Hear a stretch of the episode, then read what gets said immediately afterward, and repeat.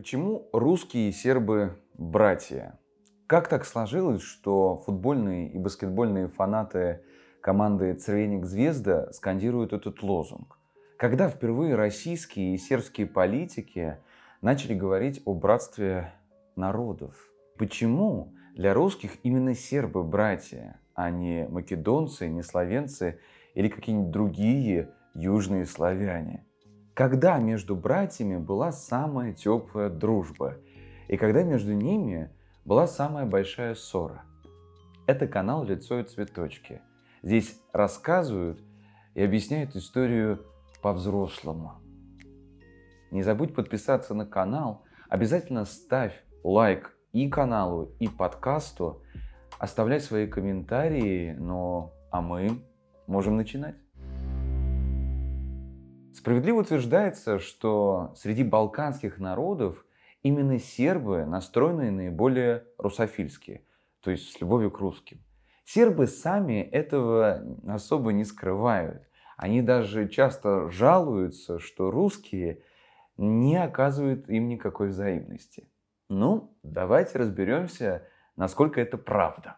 Факт первый. Россия воевала за независимость Сербии. Вернее, все было так. В конце XIV века Османская империя овладела землями на Балканах, в том числе овладела территорией Сербии. Наверное, сербы должны были очень обрадоваться, что их захватила такая великая империя, без шуток, умы которой, например, доказали, что Земля крутится и вертится, или умы, которые изобрели военный оркестр. Но читают же некоторые наши историки, которые горячо любят Россию, бесспорно, о том, что славянские народы должны радоваться всякий раз, когда их захватывает империя, особенно исповедующая иную веру. Но сербам не зашло. Дело в том, что туркам было очень интересно перевести как бы, да, сербов на другую религию, привести к исламу. И как вы думаете, ну давайте вместе подумаем, какой метод они выбирали для достижения этой цели? Просвещение? Не думаю. Диалог и налаживание культурных связей? Ну, дело в том, что религия для того времени была слишком острой темой. Прозелитизм, который выбрали турки как основной метод, был очень жестким – и надо сказать, что традиционно жестким для восточных народов того времени. Сербы, конечно же, отвечали на это восстанием. А на каждое восстание турки реагировали еще более сурово. Вот, например, что пишет историк Александр Львович Погодин. Обезображенные тела валялись по полям. Семьи распродавались в рабство в удаленные края – все, что было дорого народу, церкви и монастыри, передавались поруганию, а сам патриарх Иоанн был свергнут с престола в Константинополе. Так если посмотреть на историю сербов, мы найдем между ними и армянами очень много общего. Конечно же, сербы были вынуждены мигрировать со своей родины. И отправлялись они, конечно же, куда? В Австрию. Дело в том, что до сих пор сербы для поиска лучшей жизни выбирают Австрию. Если мы посмотрим на этнический состав австрийских земель, сегодняшний этнический состав, то увидим, что среди нацменьшинств сербы занимают первое место. Всего в Австрии проживает более 300 тысяч сербов. Для сравнения, в России сербов насчитывается чуть больше 50 тысяч. Братушки, видимо, забыли, что даже бабушка Ивана Грозного жила в России. Вообще эта статистика проливает свет на объемные и сложные отношения между русскими и сербами. Но об этом чуть попозже. Как говорят римляне, вернемся к нашим баранам. Только представьте себе, Вплоть до второй половины 19 столетия турки угнетают сербов. До того момента, пока Александр II не решается объявить войну Турцию. Тот самый Александр II, который был немного по другим причинам назван освободителем. Он в 1877 году издает манифест, о котором говорит о том, что Россия будет входить в пределы Турции. Согласно этому манифесту он пишет, что мы, в смысле Россия, всегда сильно беспокоились о судьбе христианских народов, проживающих в Турции. И, конечно же, для турков это была такая ответочка. Ответочка на то, что они творили в Боснии, Герцеговине и Болгарии. Кстати, о Болгарии. Сербы, конечно же, с благодарностью вспоминали этот манифест. Но еще в их воспоминании есть немножко токсика. Дело в том, что в сербской культуре есть присказка о Балканском треугольнике, который выглядит таким образом, ну как любовный треугольник имеется в виду. Согласно этому треугольнику, Сербия любит Россию, Россия любит Болгарию, а Болгария любит Германию. То есть никто не отвечает взаимностью. В общем, на Балканы приехали тысячи добровольцев. Вообще это очень важная страница в истории России. Среди этих добровольцев были как и славянофилы, так и западники. «Вся Россия там», говорил Лев Николаевич Толстой и я туда иду.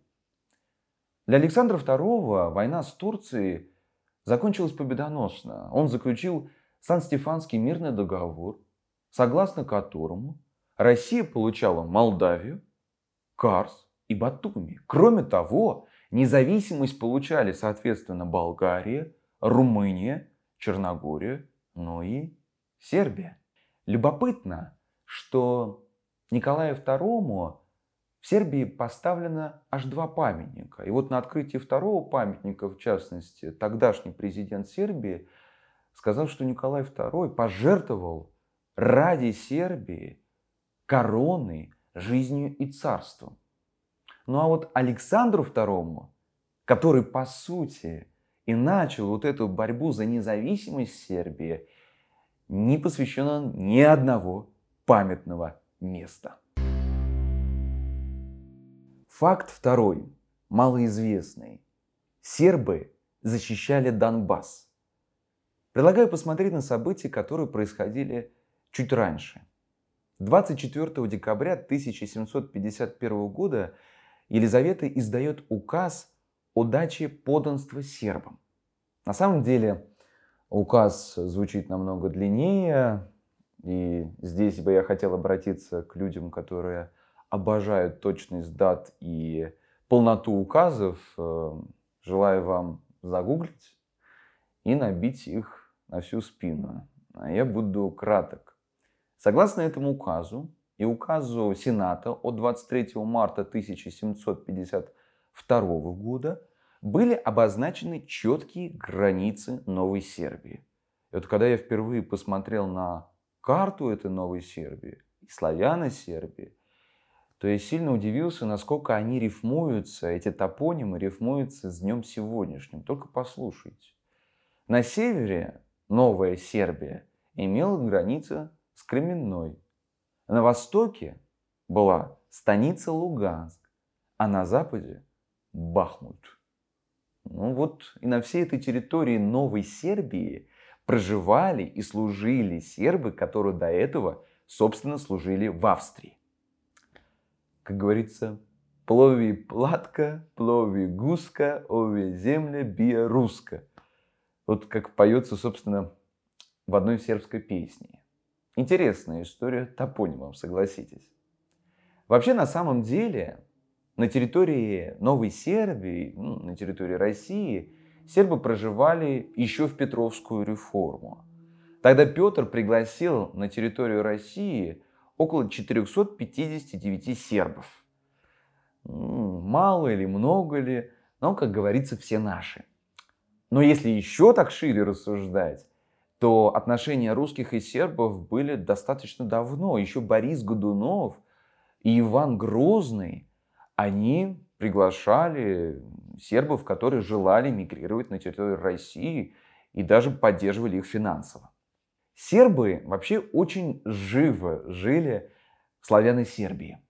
Они так дразнили местное польское население, которое проживало буквально на границе Новой Сербии, это 200 верст, такова была граница, что многим мирным жителям пришлось бежать со своих мест, где они долгие годы жили. И не куда-нибудь даже бежать, а в Россию, лишь бы сербов этих не видеть.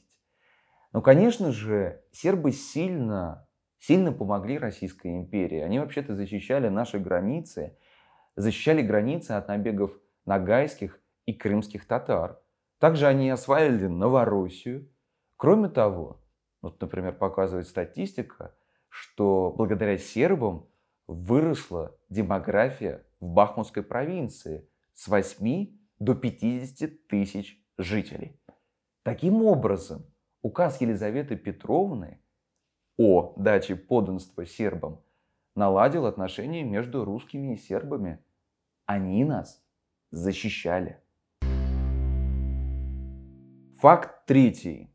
Николая II действительно любят в Сербии. И в этом нет ничего удивительного.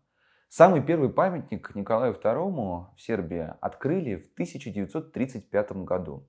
И посвящен он был также российским солдатам, которые погибли в годы Первой мировой войны. Мне однажды посчастливилось увидеть этот памятник воочию. И вроде бы сначала не такая непримечательная деталь. Вы ее сразу даже не увидите, когда посмотрите на памятник либо вживую, либо на фотографии. Но я считаю, что он самый главный там. «Спите, орлы боевые». Такая надпись есть на фасаде самого памятника. И знаете, в этом так много общего между русскими и сербами. Это какая-то общая история. И она бесспорно выражается в этом монументе. И, конечно, когда Николай II стал на защиту сербов – он сам того еще не зная, вошел в Первую мировую войну, которая станет, как дальше окажется, для него роковой. Вот что, собственно, он говорил накануне 1914 года. Все мои усилия будут направлены к соблюдению достоинства Сербии. Ни в коем случае Россия не останется равнодушной к судьбе Сербии. Это был 1914 год. Россия входит в Первую мировую войну, в частности, в ответ на то, что Сербии угрожали соседние страны. Но это был только 1914 год. В 1915-16 годах произойдут события, которые историки назовут албанской Голгофой. Вот что, в частности, чтобы вы понимали, пишет Генеральный штаб Германии 29 ноября 1915 года о сербской армии. Поскольку сербской армии больше нет, остались только ее жалкие остатки, бежавшие в дикие албанские и черногорские горы, где этой зимой они встретят свою смерть без еды. Поэтому дальнейшие операции прекращены, а репортажи с Балканского поля боя – больше не будут выдаваться. То есть Германия не воспринимала уже Сербию как основного противника. Была катастрофа. Австро-венгерские войска уже заняли Белград. Немцы прут с запада. Болгары, вот, кстати, слово болгаров, почему именно сербы братья, а не болгары братья? Болгары уже напирают с востока и юга. И тогда сербское командование принимает волевое решение отступать, отступать к Албании. Там, достигнув Андреатического побережья, сербская армия должна была спастись, и они дошли до этого побережья. Но на этом побережье они столкнулись с таким большим препоном, с итальянцами. Дело в том, что итальянцы должны были помочь в переправе сербских солдат, но Италия сказала в лице их министра иностранных дел о том, что это не в их интересах. Италия видела большую угрозу, что якобы сербская армия, которая на минуточку, вот за все свое отступление из 110 тысяч сербских солдат остались вышивши только 70%. Только вдумайтесь, какие чудовищные цифры. Что вот эта армия будет угрожать целостности Италии. Италия сказала у нас лапки. Но Николай II резво среагировал, он принял этот вызов, и он ультимативно информировал страны Антанты, Великобританию и Францию о том, что если прямо сейчас, прямо сейчас союзные войска не спасут сербскую армию, если прямо сейчас Сербия не получит поддержку, то русская армия прямо сейчас выходит из театра боевых действий. Для союзников это стало большим звоночком, особенно для Франции. Французы зашевелились. Они помнили поражение от Пруссии, как вы помните, в 1870-1871 году была франко-прусская война, где Наполеон III, который хотел одержать быструю и победоносную войну, вышел лузером.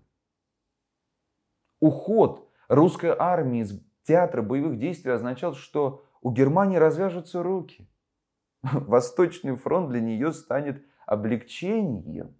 И тогда они направят всю свою могучую силу на Францию и Великобританию. И Франция и Великобритания одержат, вернее, потерпят поражение. И Франция реагирует. Итальянцы становятся чуть более сговорчивыми, видимо, получив тот самый знак свыше, из высших канцелярий своих западных партнеров. Вот, кстати, еще одним, еще одним доказательством того, что сербы до сих пор помнят эту поддержку со стороны, со стороны России в годы Первой мировой войны, является замечательный сербский документальный фильм «Где цветут желтые лимоны». Посмотрите этот фильм, он на YouTube набрал ни много ни мало 1 миллион просмотров. И я напомню, что на своем историческом канале и в подкасте «Лицо и цветочки» я не просто рассказываю об исторических фактах, но я пытаюсь показать, как эти исторические факты влияют на сознание наших с вами современников. Но ведь действительно фильмы являются в таком направлении исторической науки, как memory studies, исследование памяти, очень важным источником. Фильмы, в свою очередь, мощно влияют на наше сознание и представление о прошлом. Так вот, в этом фильме режиссер вспоминает очень циничную фразу союзников Сербии, которые сказали о том, что бесполезно лечить труп. Это о Сербии речь шла. А ее похоронили уже. И дальше ведущий этого фильма скажет, что только благодаря энергичной поддержке России Сербия была спасена. Кроме того, пять лет назад в русском доме в Белграде была открыта выставка «Восстань Сербия», посвященная столетию окончания Первой мировой войны. И это является еще одним доказательством о том, что у русских и сербов одна историческая память на двоих. И, наконец, факт четвертый. Пятый, шестой, седьмой, восьмой между русскими и сербами было много массовых контактов.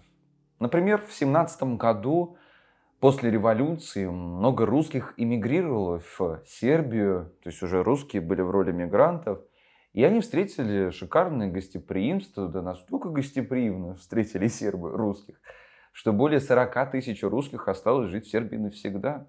То есть давайте загибать пальцы. Мы вместе начали жить.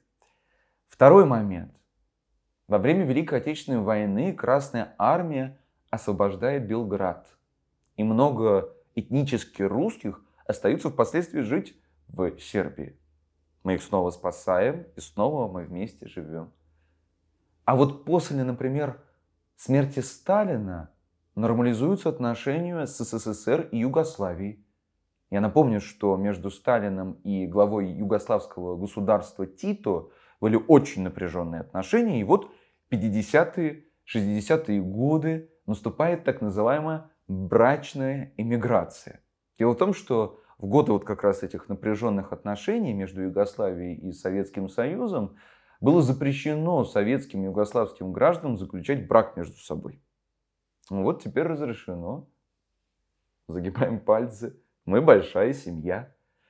Ну и, конечно же, нельзя не сказать про события, которые происходили в конце 20-го столетия. Я говорю про югославский кризис. Sono le ore 19.30 del 24 marzo del 1999, nove anni fa.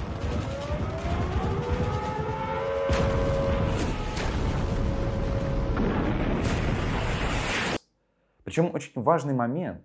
В начале этого югославского кризиса Россия была на стороне НАТО по вопросу о том, чтобы э, придать сербское правительство, часть сербского правительства военному трибуналу, международному трибуналу, где обвинялось, в общем-то, это правительство в военных преступлениях. Но все кардинально меняется. Все кардинально меняется после чудовищной бомбардировки, которую осуществляет, для тех, кто в танке, Соединенные Штаты Америки. Помним, да, тот самый примаковский самолет, который буквально разворачивается над Атлантикой, Примаков, тогдашний премьер-министр России, должен был встретиться с американской делегацией в Вашингтоне. Но он решает этого не делать. И, конечно же, вот этот факт бомбардировок, который осуществляло НАТО, да, о которых часто не любят так вспоминать, а, она становится одной из причин, по которой Россия справедливо считает, что Косово является частью Сербии. Как поются в одной малоизвестные песенки современные. Косовцы Сербия, хочется веселья. Ну и действительно это является таким большим клеем между русскими и сербами по вопросу политических отношений. Вторым клеем, вот этим сдерживателем отношений, в политическом поле, повторяюсь, является, безусловно, неприязнь к Соединенным Штатам Америки. Причем сербы это почувствовали не только разрушенными городами в 90-х годах, но они это еще увидели по политике двойных стандартов. Дело в том, что когда состоялся, собственно, этот международный трибунал, инициированный НАТО, почему инициировали очень интересно, они по Нюрнбергскому образцу, и, кстати, на своем канале я рассказывал про один из таких международных процессов, который тоже был инициирован по Нюрнбергскому образцу. Это малоизвестный многим токийский процесс. Посмотрите обязательно это видео и послушайте подкаст. Так вот, э, из 27 государственных и военных деятелей Югославии, где была не только Сербия, было аж 19 сербов. И, конечно же, сербы видели в этом такую большую придирку. Кроме того, совершенно беспрецедентный в юриспруденции факт. 12 лет, согласно приговору, который вынес Гаагский суд, в тюрьме проводит Ойслав Шешель, тогдашний лидер радикальной партии сербов. Он освобождается по всем пунктам обвинения ноль. Никаких точных доказательств. Но человек провел в тюрьме. Конечно же, в культуре памяти сербов это надолго осталось, хотя сильно замалчивается в западной литературе и прессе. Сегодняшние политические отношения между Сербией и Россией, так уж сложилось, измеряется не постановлением вооружения на Украину.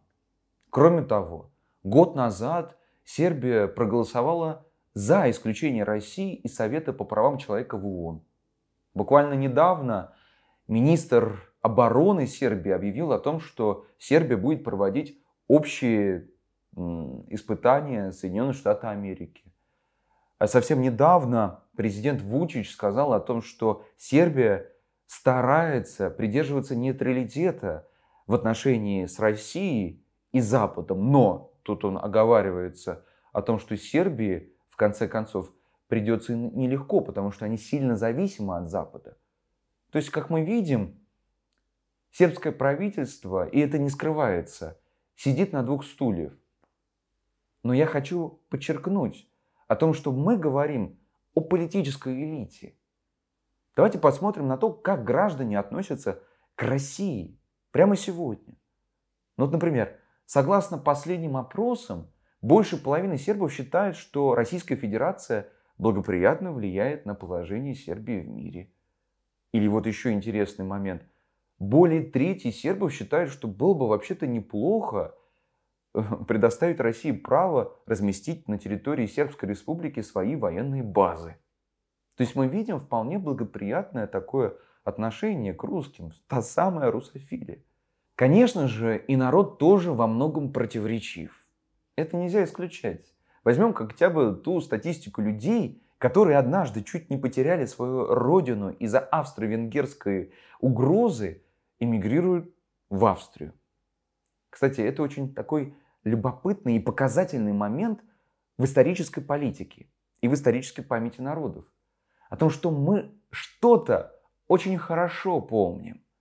А то, что, возможно, причиняло нам боль, убивало нас, совершало преступления против нас, мы порой для своего удобства прекрасно предаем забвение. И отсюда я бы немножечко добавил и видоизменил ту самую присказку, о которой говорил несколько ранее. Да, о Балканском треугольнике. Напомню, Болгария любит Германию, Россия любит Болгарию, а Сербия любит Россию, а еще очень любит Австрию.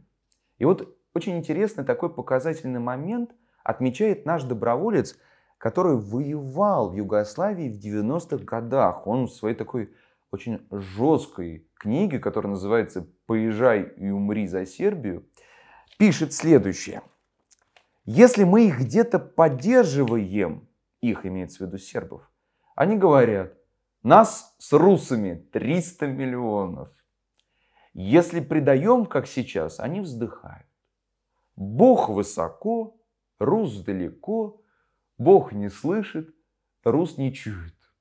Ну вот, повторюсь, как и во всякой семье, есть и напряжение, есть и теплота, но вот Конечно же, между двумя народами не может быть каких-то таких еще более глобальных различий. Ну, например, в понимании пространства и времени. Очень любопытную вещь пишет поэтесса Зинаида Гиппиус. Цитирую. «Сербское православие, — пишет Гиппиус, — не совсем российское православие.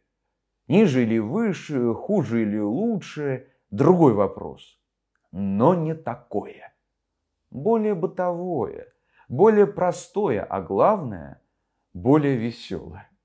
Ну, это вот более веселое, да, читая еще воспоминания сербов о русских мигрантах, о которых я говорил, да, русских мигрантов начала 20 века, сербы очень сильно удивлялись. А как это такое возможно?